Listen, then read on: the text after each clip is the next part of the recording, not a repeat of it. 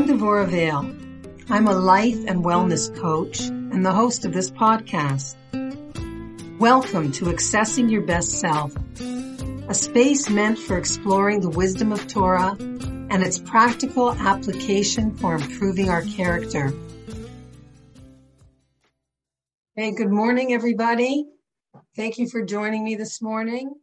This is a very, very special week it's actually called by many uh, the most important week of the entire Omer count, which, as you know, we are counting the days between Pesach and Shavuos. Pesach and Shavuot are connected holidays. We begin by, you know, leaving Mitzrayim, leaving Egypt, but of course, there's something, as the psychologist Erich Fromm said, there's something called freedom from and freedom to. And freedom from being free in and of itself is not enough unless a person is freedom towards something, right? And of course, the Jewish people's freedom came when we ended up at the foot of Mount Sinai and Hashem gave us the Torah. And the word again for carved, the luchot were carved by the finger of God with the Ten Commandments. The same wor- word for charut, carved, is the same word cherut, which means free. So Jew- the Jewish people found their freedom and by following again not the dictator of Paro anymore, but the benevolent master, Hashem, we became his, if you like, slaves or his servants willingly. And so this is the time period that we're in. As we said before, some say that this time period should be looked at as a chol hamoed, as the intermediate days, festive kind of days between the two holidays, Pesach and Shavuot. So this week is the most important week. And there's a number of reasons for it. Of course, we know that we're going to be celebrating on Wednesday night, Lag BaOmer, Wednesday night, Thursday, which of course is an incredible day, a day of festivity, of joy. We're going to talk a little bit about that. And this is also the week for those of you who may not know that we have a mitzvah called Pesach Sheni, which was a mitzvah that the Jewish people initiated. It came from below, so to speak, and God consented. And that was a, a, a mitzvah that was um, asked for by the people, people who had missed bringing the korban, Pesach, at Pesach time, felt that they wanted a second chance. And so they asked to be able to bring it on a different day, and Hashem acquiesced and so some people have the minhag of eating a piece of matzah on Pesach Sheni. Pesach Sheni came out, hi Shelly, came out this week on Saturday night, right after Shabbos. So um, basically the idea of Pesach Sheni and the, and the idea of Lag BaOmer that I want to bring out today is the idea of new beginnings, or one of the uh, one of the messages of Lag BaOmer is the idea of resilience, of not giving up, of beginning over, and just a little bit about that. So Lag BaOmer, the 33rd day of the Omer, was the day when Rabbi Akiva's students stopped dying. Okay, so that doesn't sound like such a happy day. I mean, they stopped dying because there were none left to die. As we know, 24,000 students of Rabbi Akiva's died, and this was terrible. There were other calamities that also took place in Jewish history throughout this time period, the Crusades and other uh, horrific um, persecutions. So it's interesting that it coincided with this time period. And we're told that on Lag BaOmer, the mourning ends. But this whole time period before Lag BaOmer was a time of tremendous darkness and pain. And the Gemara says that when these students left the world, the world was desolate. And what they're referring to is the fact that it was desolate of Torah. And of course, Torah always represents light, is always represented by light. We call it Torah or. So literally, spiritually, if you like, the world was completely dark. But we know that on the day on that that after this happened, Rabbi Akiva, who was the leader of these 24,000 students, could have felt completely dejected, could have thrown in the towel and said, you know, I obviously am not a successful Rosh Yeshiva. I had 24,000 students. I taught them the maxim kamocha, that you should love other people the way you love yourself. This is the entire Torah. And yet, as we know, the popular um, understanding from the Gemara is that the reason that they died is because they didn't give proper honor or importance to one another. So that's not what our shiur is about today. What it's what one of the things that I want to focus on right now is the idea that Rabbi Akiva gets up and he starts over again. And he starts with five students. And this, of course, takes tremendous resilience. And another way of looking at the fire of Lag BaOmer. Of course, you know, in Israel, the kids are all schlepping wood everywhere. They've been doing this since Pesach. You don't see it as much, you know, in Chutz La'aretz. But I got my grandchildren to clean up the backyard. I told them, come on, let's make a big pile of sticks for Lag BaOmer. I'm not sure I'm lighting them on fire, but, you know, whatever. Hopefully they'll get to see a bonfire somewhere.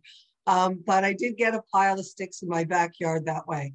Anyway, the idea of the fire, another way of looking at it is this idea of resilience, the way that Rabbi Akiva was able to rise up again from the darkness and begin all over again with five students. And of course, one of these five students was Rabbi Shimon Bar Yochai. And Rav Shimon Bar Yochai is the great rabbi whose yahrzeit is marked on Lag BaOmer. And of course, people make this pilgrimage to his kever, to his um, place where he is buried on, on Har Meron, right? Very close to Tzfat. And there's fires that are lit and people throw candles into the fire. And it's considered to be a day of tremendous rejoicing. Now, why is this so? because what Rabbi Shimon Bar Yochai gave to the world was the Zohar. The Zohar, a very popular name today for Jewish girls, boys, right? Zoe, Zohar, um, are the mystical and internal teachings of the Torah. And before Rabbi Shimon Bar Yochai dies, he reveals this hidden Torah to the world. In other words, this tremendous light that was hidden is revealed. Interestingly, the letters Lamed Gimel, Lug, if you just switch them backwards, you get the word Gal. And Gal is the root of the word Gilui, or to reveal. For example, we have that same word in Megillat Esther.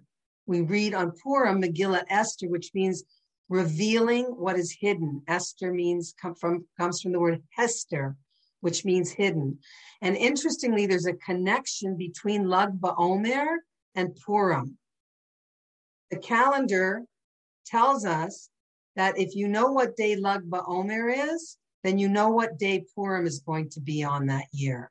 So if Lag BaOmer is Thursday, Purim is going to be on Thursday.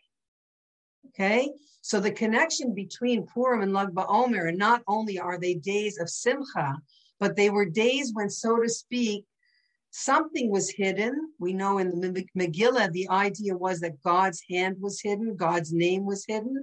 And then suddenly there was this tremendous revelation, this tremendous revealing of that which was hidden. Everybody recognized in the Purim story that God was um, with them the entire time, hidden behind the seemingly everyday ordinary events. And of course, Lag BaOmer was the day again when Rabbi Shimon Bar Yochai was nifter, when he died, and his Zohar was revealed to the world. He revealed the Zohar, these hidden teachings of the Torah, um, to his students who revealed them to the world. Okay, um, another thing I want to talk about is again, well, well, the first idea again is this power of resilience and thinking about the fire of Lag BaOmer as the ability to get up again, even after one has been through difficulties and challenges in life, even when it looks dark, even when it looks like there's no hope. This is what the pasuk Tzadik Yipol Shiva Amin Vikam, right? That a tzaddik falls seven times and he gets up. And of course, the idea is that when there's failure, the natural impulse is to give up, is to throw in the towel, is to say, I can't do it. But what Rabbi Akiva teaches us is that he began over again with these five students, and, and a Rabbi Shimon Bar Yochai came into the world and lit it up, not only with Torah, but a new Torah, a Torah that was nister, that was hidden, and now became revealed into the world. So, just a little bit more about Rabbi Shimon Bar Yochai, because I found this so interesting. I listened to a shiur this morning by a woman in Israel named Gabby Horowitz. She's a Torah teacher and a coach or a psychologist who deals with resilience. And she talked about the idea that if you know the story, Rabbi Shimon Bar Yochai and his son Elazar lived in a cave during Roman times for 12 years. And they were hiding there because, of course, their lives were in danger. Anybody taught, teaching Torah, learning Torah was killed and they hid out in this cave. And of course, there's the miraculous carob tree that grows outside the cave that they subsist on. And there's a stream of water that flows by the cave. And they spend 12 years in this cave, learning and davening and basically being saturated in total Kedusha, holiness, communing with God through, through the learning of Torah and tefillah. And after 12 years, they come out of the cave. And what happens is they see people farming, going about their mundane, if you like, life, and they can't take it. They can't understand how anybody would want to live in this world without having total devekut, right? Total devekus to Hashem through learning and davening and just want to spend their whole day doing that. And so they're so powerful spiritually that the story tells us, the Gemara teaches us that they burn up everything with their eyes. They look at it with such contempt, this mundanity, that they start burning everything up. And Hashem orders them back into the cave. And they go back into the cave for another year, and then they come out. And the Gemara continues to tell the story. And it says this time when they come out, they see a man, a simple Jew, rushing before Shabbos, carrying two bundles of besamim, of sweet smelling spices for Havdalah. And they stop him and they say, Why are you carrying these two bundles? And he says, well, this one is for Shamor and this one is for Zachor, right? We know that Shabbat, we have the idea of Shamor, the Zachor, at Yom HaShabbat. Keep the Shabbos, right? Keep it holy and remember it all week long, right? Remember that every day is leading up to Shabbos.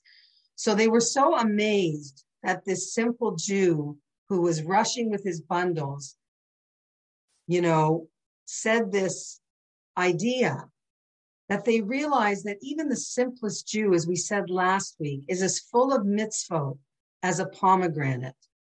And by the way, just to remember from last week, we said that this week of the Omer that Lag BaOmer falls in is the week called Hod. It's when we are focused on the Midah or the character trait of Hod, which we're going to talk about. Okay. And Hod corresponds, each week corresponds to the Shiva Haminim, the seven species that are special to Eretz Yisrael. And this week corresponds to the Rimon, the pomegranate. And the pomegranate from the outside has a peel that is very bitter. But when you enter into the pomegranate, it is sweet and juicy. And one of Rabbi Shimon Bar Yochai's teaching was that every single Jew is as full of mitzvot kirimon, like a pomegranate. No coincidence that Rabbi Shimon Bar Yochai is buried on Har Meron, the same letters as the word Rimon. The day of Lag BaOmer is the Sfira Hod Shebehod, right? It's the most intense expression of this Mida of Hod, which we're going to talk about. But what happens is they come out of the cave and they're able to understand that even the most simple Jew is able to combine the physical world with spirituality. And I just want to share with you something that I, I heard this morning that fits so well with um, what we were learning in our last class. First of all, when Rabbi Shimon Shimon, Rabbi Shimon Bar Yochai and his son Elazar emerged from the cave. What Hashem is trying to tell them, and what we all need to know, is that Torah learning is not supposed to make us close minded, judgmental, and feeling superior to other people, which is obviously what that story indicated when they came out and began burning up everything in their path the mundane, physical, so to speak, life that most people live, as opposed to this completely spiritual existence, which he and his son were enjoying in the cave. Rather, Hashem orders them back into the cave to teach them that the goal of learning Torah is to make you humble, which we're going to talk about more because that is what Hod is. Hod is the the um, work that we are doing in this time period during this week of becoming more humble, making ourselves small, emptying ourselves like the desert, which is where we receive the Torah, why in the desert? So, one of the reasons given is because it's empty. And in order to receive the Torah, we have to empty ourselves of our arrogance, of our egocentricity, of our superiority or feelings of superiority over other people because maybe because of our knowledge. But that's not a reason, is what Hashem is telling them.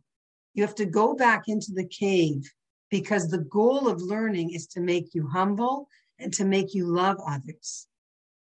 And what I want to share with you is, again, something that we spoke about in last week's class the idea of this month of ER being the month of connection. That we have an ability in this month to be able to see the connection between the physical and the spiritual worlds and how they interrelate. And on that topic, I just had to share this with you. The Rizhnitzer Rebbe says that you can divide your activities of the day into two columns. One column are physical activities, and the other column is spiritual activities. Now, the physical activities that he lists, some of them are washing, drinking, eating, and intimacy, all very, very physical activities. Now, if you look at the words, and I hope you can see this. So at the top, we have rechitza, washing. And you'll notice that in each word, I highlighted the yud and the hey. Achila, eating. Shtia, drinking. Bia, intimacy. They all contain the letters yud and hey. Now, when you go to the spiritual list of things that we do all day or during the day, so we have Torah, Avoda, which is prayer, mitzvot, right? Mitzvah, mikvah, and tahora, which is purity. In every single one of those words, you have the letters vav and hey. Wow. When you put them together, you get Hashem's name, Yud Hey Vav Hey. Yud Hey Vav and Hey. The name of Hashem that we don't say, right? The most holy name of Hashem. Those letters, again, are teaching us, based on the Rizhnitzer Rebbe's observation, that the physical world and the spiritual world are one. They're connected. Our job is to live in the physical world, but make it holy. And this is what Rabbi Shimon Bar Yochai and Elazar, his son, were taught that, you know, to be kulo, completely holy and unable to live in this world is not what Hashem desires from us. He doesn't want us to become ascetics. He doesn't want us to be able to not relate to the physical world, to go up on a mountain, to leave the world, to join a monastery. Rather, the greatness in Judaism is that we're meant to be holy in the world, and that even the physical acts that we do carry God's name. And God's name is incomplete if we don't bring the holiness into the everyday. That idea again of the month of Iyar being represented by the letter Vav, the letter Vav being the letter of connection, the letter of a hook, right? The letter that literally means hook in Hebrew, Vav, Vavim are hooks. And in, you know, language, the Vav always is and. The idea of connection, and so here we see again in these words of the physical activities and the spiritual, we see how they combine the name of Hashem, Yud Hey Vav and Hey. Isn't that incredible? I think it's incredible. Okay, now just to go on a little bit more. So I want to talk a little bit more now about the concept that we are in the uh, week of Hod and what is Hod.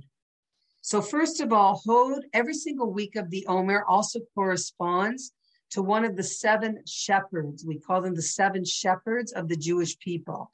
You know about them because on Sukkot, we call them by the Aramaic word ushpizin. And we say that every night a different one of them comes to visit us in the sukkah. And the sukkah is, so to speak, saturated with the character trait that they developed to its max, right? Abraham is chesed, Yitzchak is gevura, discipline, and each one has um, his midah. So the midah of this week corresponds to Aaron Hakohen. Okay. Now Aaron, for any of you who know anything about Aaron, right? Ohev Shalom Berodev Shalom. He was a lover of peace and a pursuer of peace. He was somebody who ran after shalom, making shalom between people. And of course, shalom only rests in a place of humility, in a place where people are able, from the word hod, lehodot, to admit, to apologize, to admit their shortcomings, to realize I'm not perfect. I have a lot of work to do. I just heard recently, I, have said it before, that when you point the finger at somebody else, three are pointing back at you. But I heard an additional idea to that, and one is pointing up to Hashem. Right? So it's not about correcting other people, Hashem says. Your job is to see the good in other people. It's about shifting and recognizing your own shortcomings and pointing to Hashem is that's what he likes. That's what Hashem likes. It's between you and Hashem. Your relationship with other people, Hashem also cares about. And that's also part of becoming more holy, coming closer to Hashem. Also, Hod is a very inner work, working on oneself, on one's humility. We know that Aaron HaKohen's job was to go into the inner sanctum of the Holy of Holies. Only the Kohen Gadol could enter into that place of intense holiness without dying, literally, physically. Only the Kohen Gadol could withstand that. And only if he was in a place of perfection in terms of his humility. Otherwise, of course, there were Kohen Gadols who literally had to be pulled out, and you know there, there was always a string attached to them should they die in the Holy of Holies. So Hod represents humility. It represents the ability to admit our shortcomings, which is connected to Teshuvah. And it also is very much connected to the word Hoda'ah, which means to be grateful, to have gratitude. And of course, a humble person is somebody who's walking around not saying, What can you do for me? but What can I do for you? And also somebody who doesn't take anything for granted.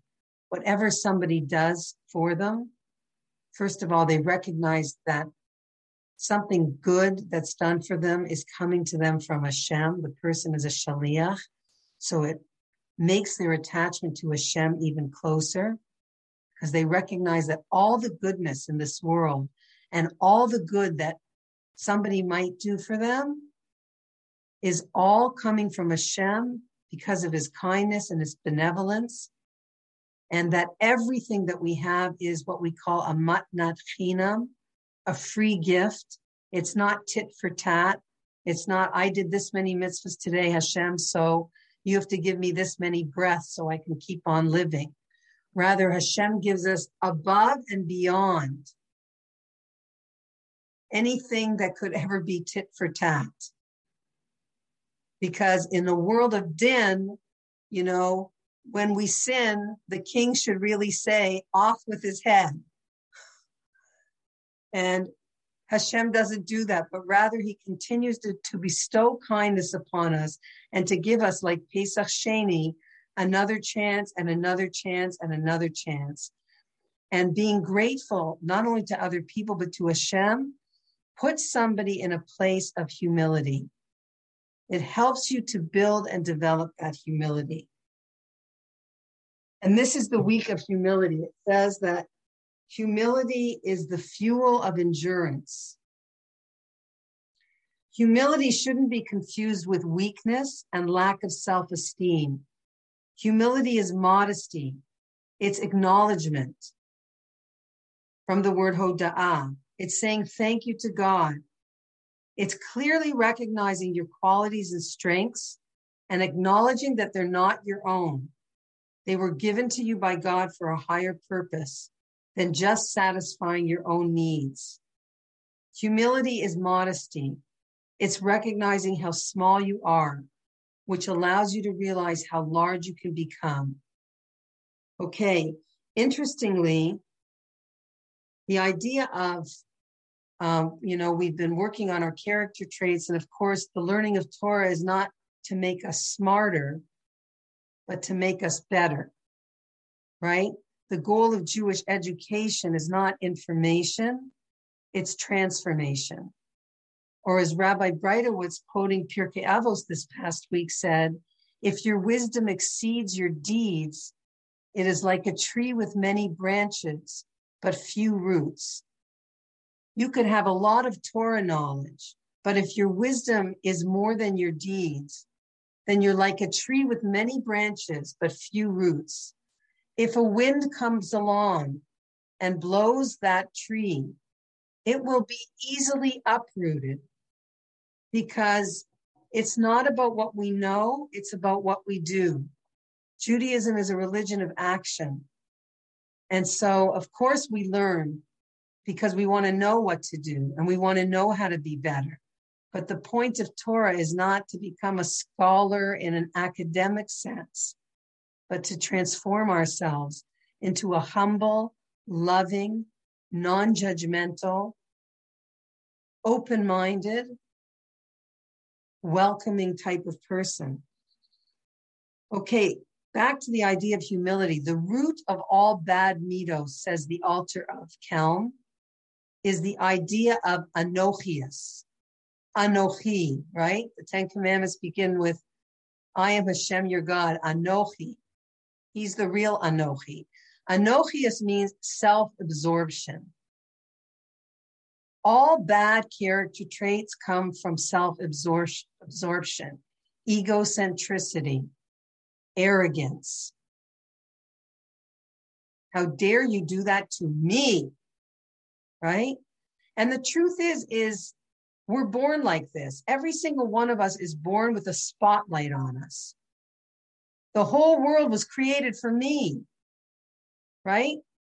The infant comes into the world, it says, with their hands open, saying, Give me, give me, give me, give me. I'm the center of the world. But the goal of life is to take that spotlight and, and learn how to shine it on other people. So the opposite of anochias, of self-absorption and egocentricity is obviously, rather than being self-centered, being other-centered. And the only way we can do this is by developing our humility.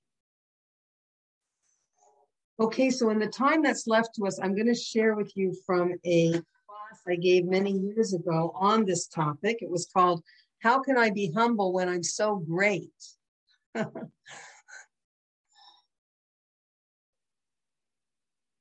and I think, except for Clanton Park, I must have given it at all the other shuls we were in because they asked me to give a speech for the Emunah Women's Shabbat. So it relates to Parshas Beha'alosecha, which we are obviously not in yet, but we can always learn Torah from any parts of Torah. So how can I be humble when I'm so great? So Avram Avinu said, Anochi afar ve'efer. We're going to learn from the great people how to be humble. He said, I'm nothing but dust and ashes. David HaMelech said, Ani tola'at velo ish. I am a worm and not a man. And Moshe and Aaron said, Va'anachnu ma. What are we? We say this every morning in davening. What are we? Mechayenu. What is our life? What are our good deeds? They're nothing compared to you, Hashem. Right? What could we possibly do to earn our lives that you give us every single day with compassion? Rabba emunasecha, great is your belief in us that we're going to rise again each day and try to be a little bit better, a little bit more cognizant of all of the gifts that you give us, which will feed into the humility that will make us happier people and more tranquil people. So, you know, the great Jewish personalities, these people, according to today's, you know, cognitive psychologists, and professionals would be would would would would they would say that these people are suffering from low self-esteem right? I'm a worm and not a man. I'm nothing but dust and ashes. And um, they'd probably be writing up ieps for parents in terms of you know getting their kids the help that they need. But actually these great jewish personalities were just expressing humility a character trait required to be a great leader and a great Jew. And we're all required to develop this mida. As it says in Micha, Uma Hashem doresh mimcha. What does Hashem ask from you? Ki imasot mishpat ve'avat chesed ve'hatsnea lechem im elokecha. What does Hashem ask from you? Only that you should love justice, do kindness, and walk humbly with Hashem. So, how do we do that? So, there is a lot of confusion today between humility and low self esteem, right? Everything today is about low self esteem, and you have to build the kids' self esteem. And if they do, you know, something, if they pour, you know, it could be something so small. Sorry.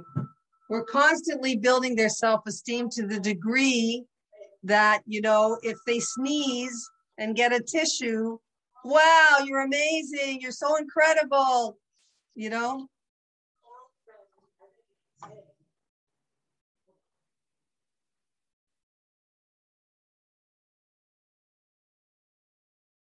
And humility out there in the world somehow connotes weakness, being meek, and timid. Actually, in the Oxford Dictionary, the definition for humility, believe it or not, is having or possessing low self esteem. One of the definitions. But what I want to put forth is that this is completely untrue.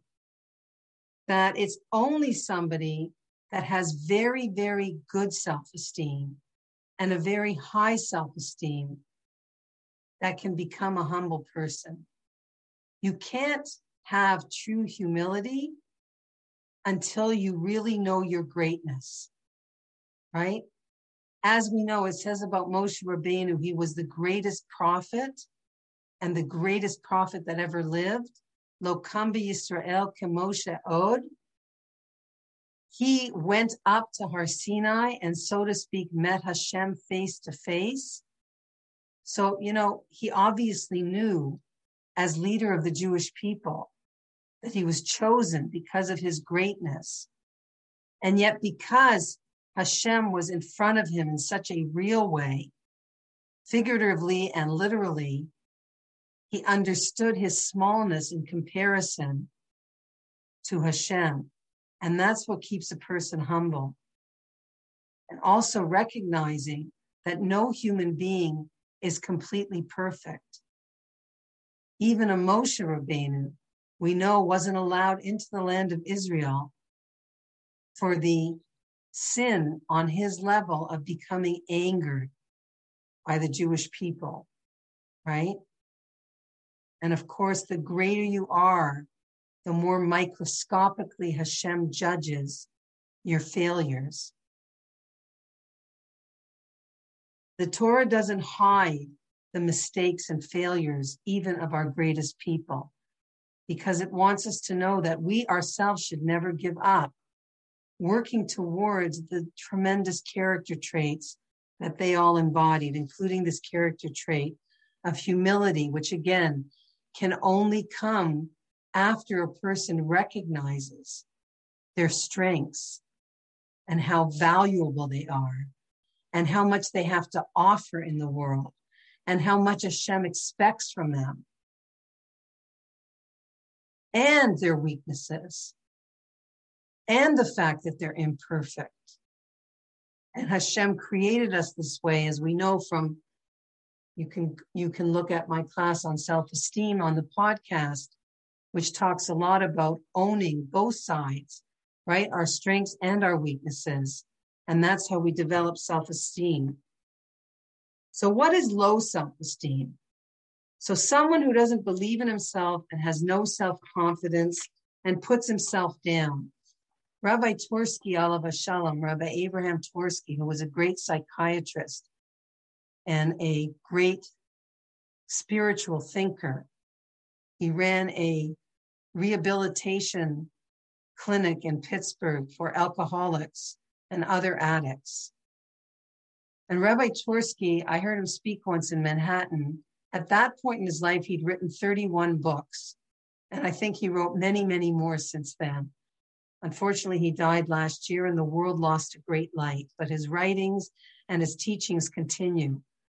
Somebody asked him, I remember at that lecture in Manhattan, they put up their hand and they said, you know, how is it that you've had so much time to write 31 books? And Rabbi Twersky responded and said, I didn't write 31 books. I wrote one book. I wrote one book 31 different ways, but every single one of my books is on self esteem. Now, he himself suffered from low self esteem. He's very honest about it. He was a chess prodigy. He grew up in a home saturated with Torah and wisdom and comes from a long line of Rebbe's. But he suffered from low self esteem. And he points out that sometimes it's the most talented and most intelligent people that think the least of themselves. And Rabbi Pliskin once said that very often you see that even with good people that it's people who are really good people that are never feeling like they're good enough. They're really bad they're not, you know. And this is a part of the human condition. And what Rabbi Twersky writes is he says there are many people who, who believe themselves to be much less capable and competent than they are in reality. And it is this mistaken self concept that produces a myriad of problems. The Torah definition of humility is to be aware of your talents and abilities and know what your strengths are. But number one, to realize that these strengths and talents are God given. You did nothing, right? As I've said many times, who I am is God's gift to me. What I become, who I become, is my gift to God. You did not create yourself, right? We say this every morning in Mizmor Latoda. Hashem created me. I didn't create myself. And the second thing that keeps a person humble when they look at their talents and their strengths, number one, that they're God given. Number two, that they come with expectations. Whatever Hashem gives you, whether he blesses you with a good voice or he blesses you with a, a lot of parnasa, a lot of money, right? Whether he blesses you with certain talents, certain intellectual abilities, they come with strings attached. He's expecting us to use them and to return ourselves to Him having used them. And there are ramifications for our excuses for not. And this keeps a person humble. This feeling of, I have to actualize my potential. I have to use all of the things Hashem gave me materially, spiritually, in Hashem's service.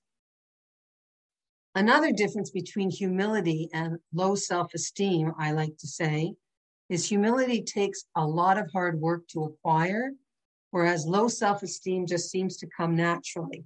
You don't have to work too hard on having low self esteem. I don't know if you've heard this story, but it's always very funny to me. It's about a, a new bacher that comes to the Novardok Yeshiva. Now, now, the Novardok Yeshiva in Europe was a very strict place of Musar where people worked on themselves in all kinds of ways to create humility, to become more humble. So they tell this story about a new student that comes into the yeshiva and he, you know, sits down and he hears people around him saying to themselves, I'm a nothing, I'm a nobody, I'm just dust and ashes, I'm a worm, you know, all of the words and paraphrasing the great Kurt Torah personalities. So, you know, he figures, you know, this is what people do here. I'm going to do this too, right? So he starts saying, I'm a nothing, I'm a gornisht, I'm a nobody, and, you know, he's getting more and more into it and he's saying it louder and louder. And all of a sudden, one guy, you know, says to the other guy, Who is this guy? He says, I don't know. He just got here. And he says, What? He just got here and already he thinks he's a gornisht? You know?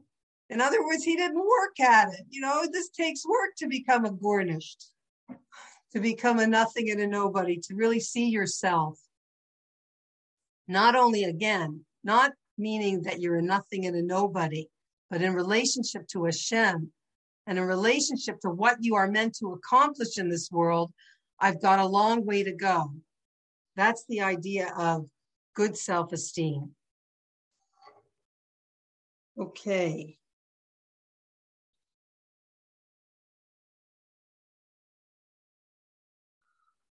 So, a little bit more about a humble person. A humble person is somebody who forgives easily. A humble person is somebody who judges favorably, right? When somebody doesn't meet your expectations, a humble person looks for excuses for them. He looks to give them the benefit of the doubt.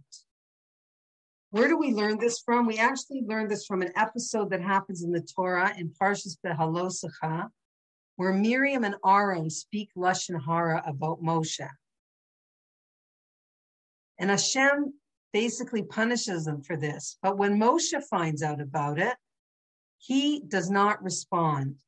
And it's at this point in the Torah that God writes, the Ha'ish Moshe anav me'od mikol ha'adam asher al pnei ha'adamah.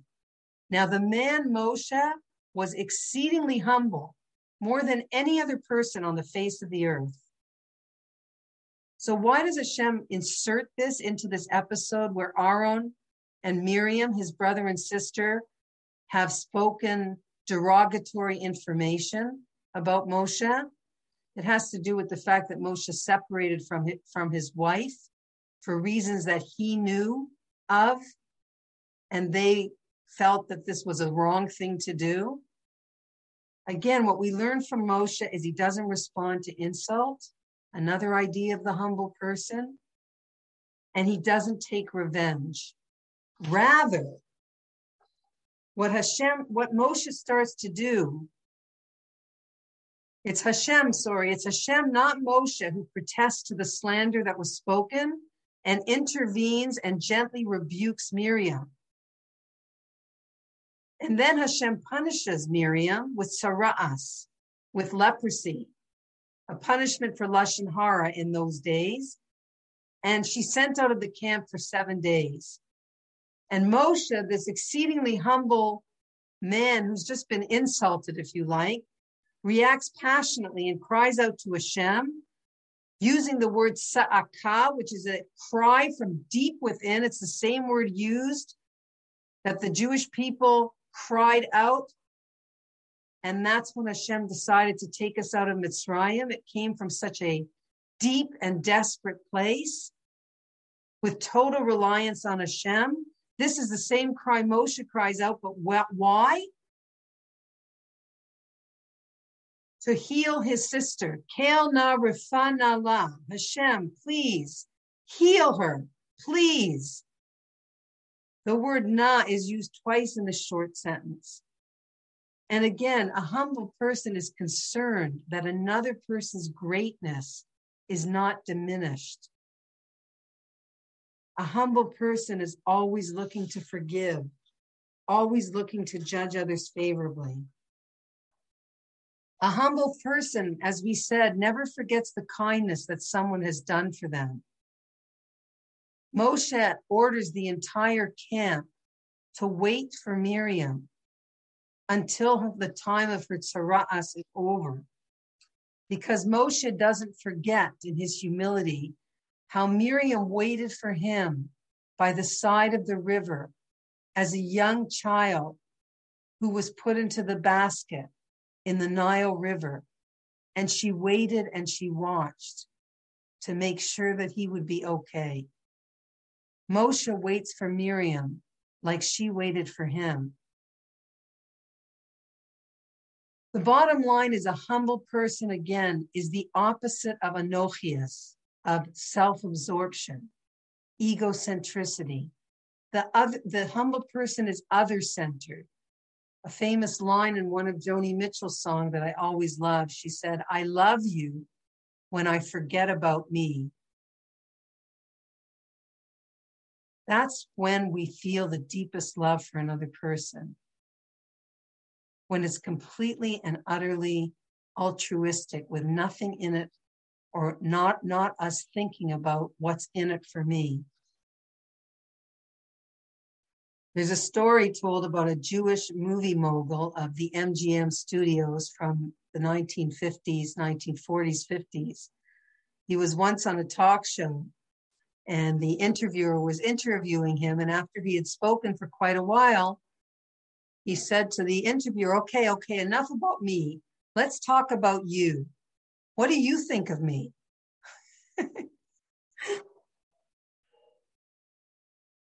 So I think I mentioned as a kid growing up in the 70s, my mother, and I'm sure many other people's mothers, had this famous book called I'm Okay, You're Okay. If you remember that book, I don't even know who wrote it.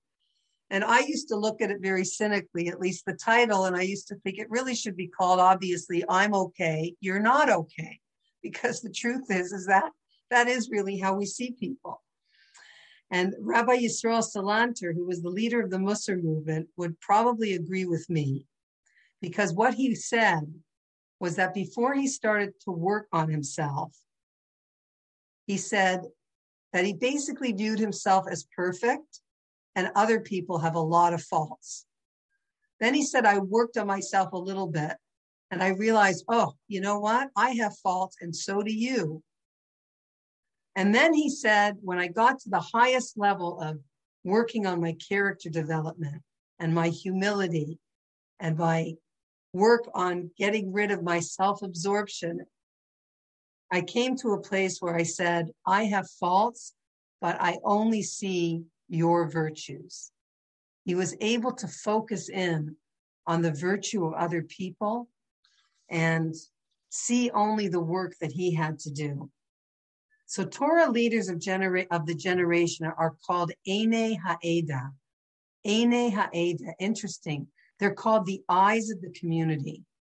So I want to share with you a beautiful idea that I bring up all the time that's just become part of, I guess, the Torah that, that I say.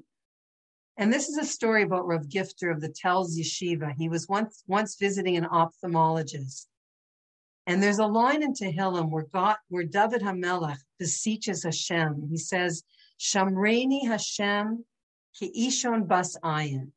Guard me, Hashem, like the pupil of the eye.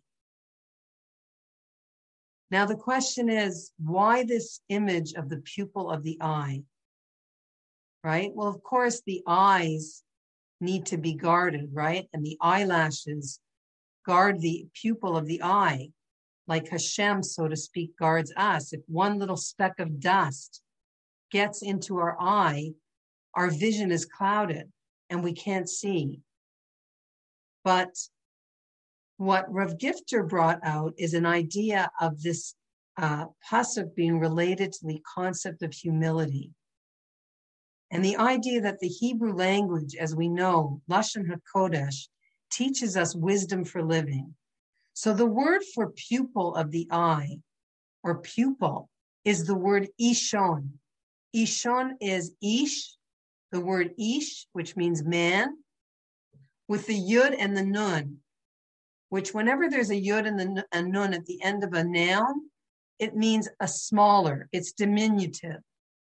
So the pupil of an eye is actually called a small man. You can translate it as a small man.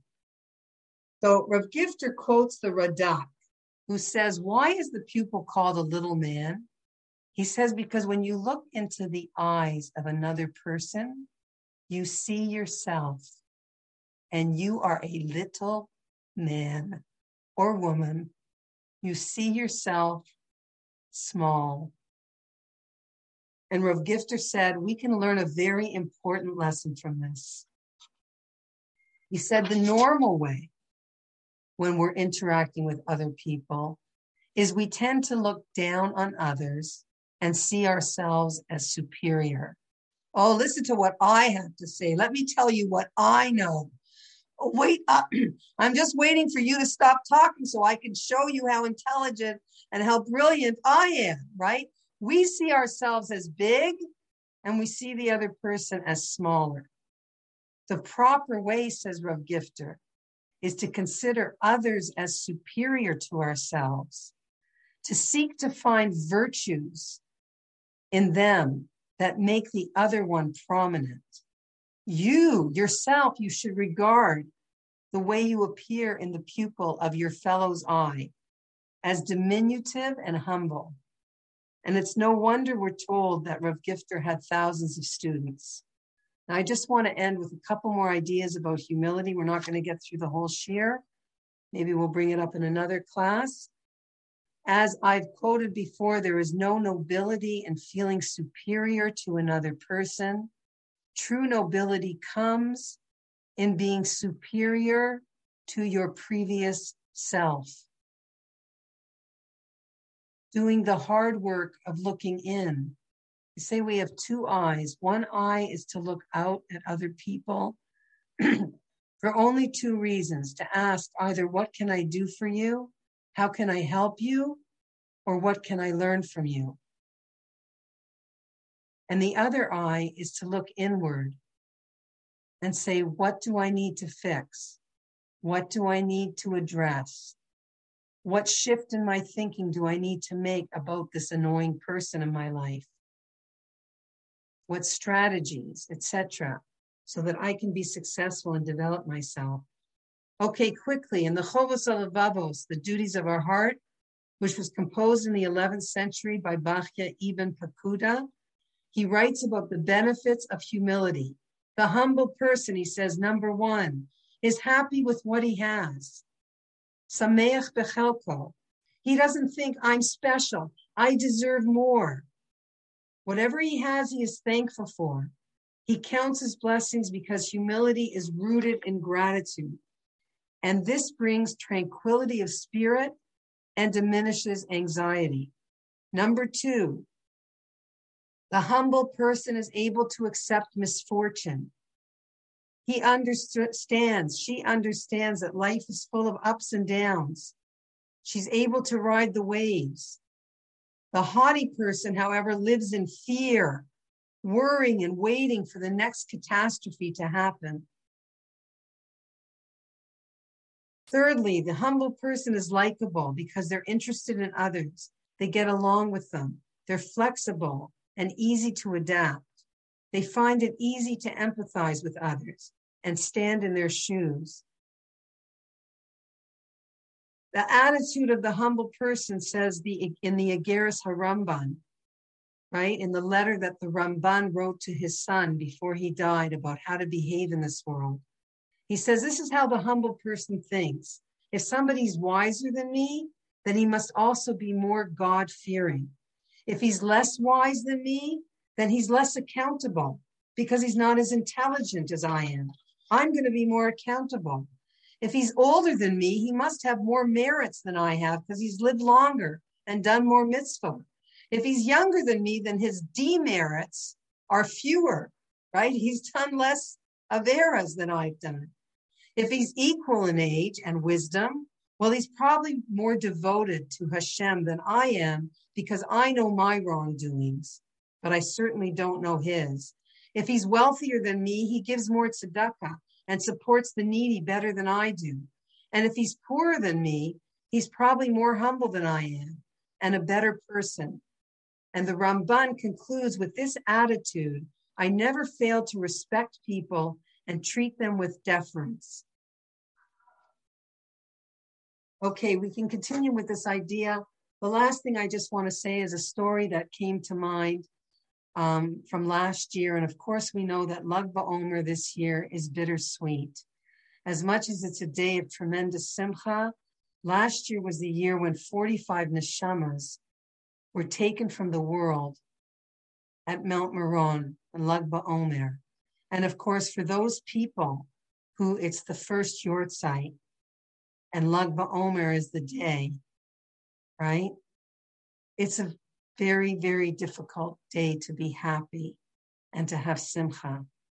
But if you remember, ladies, there was so many incredible stories that came out about some of these people who died that day.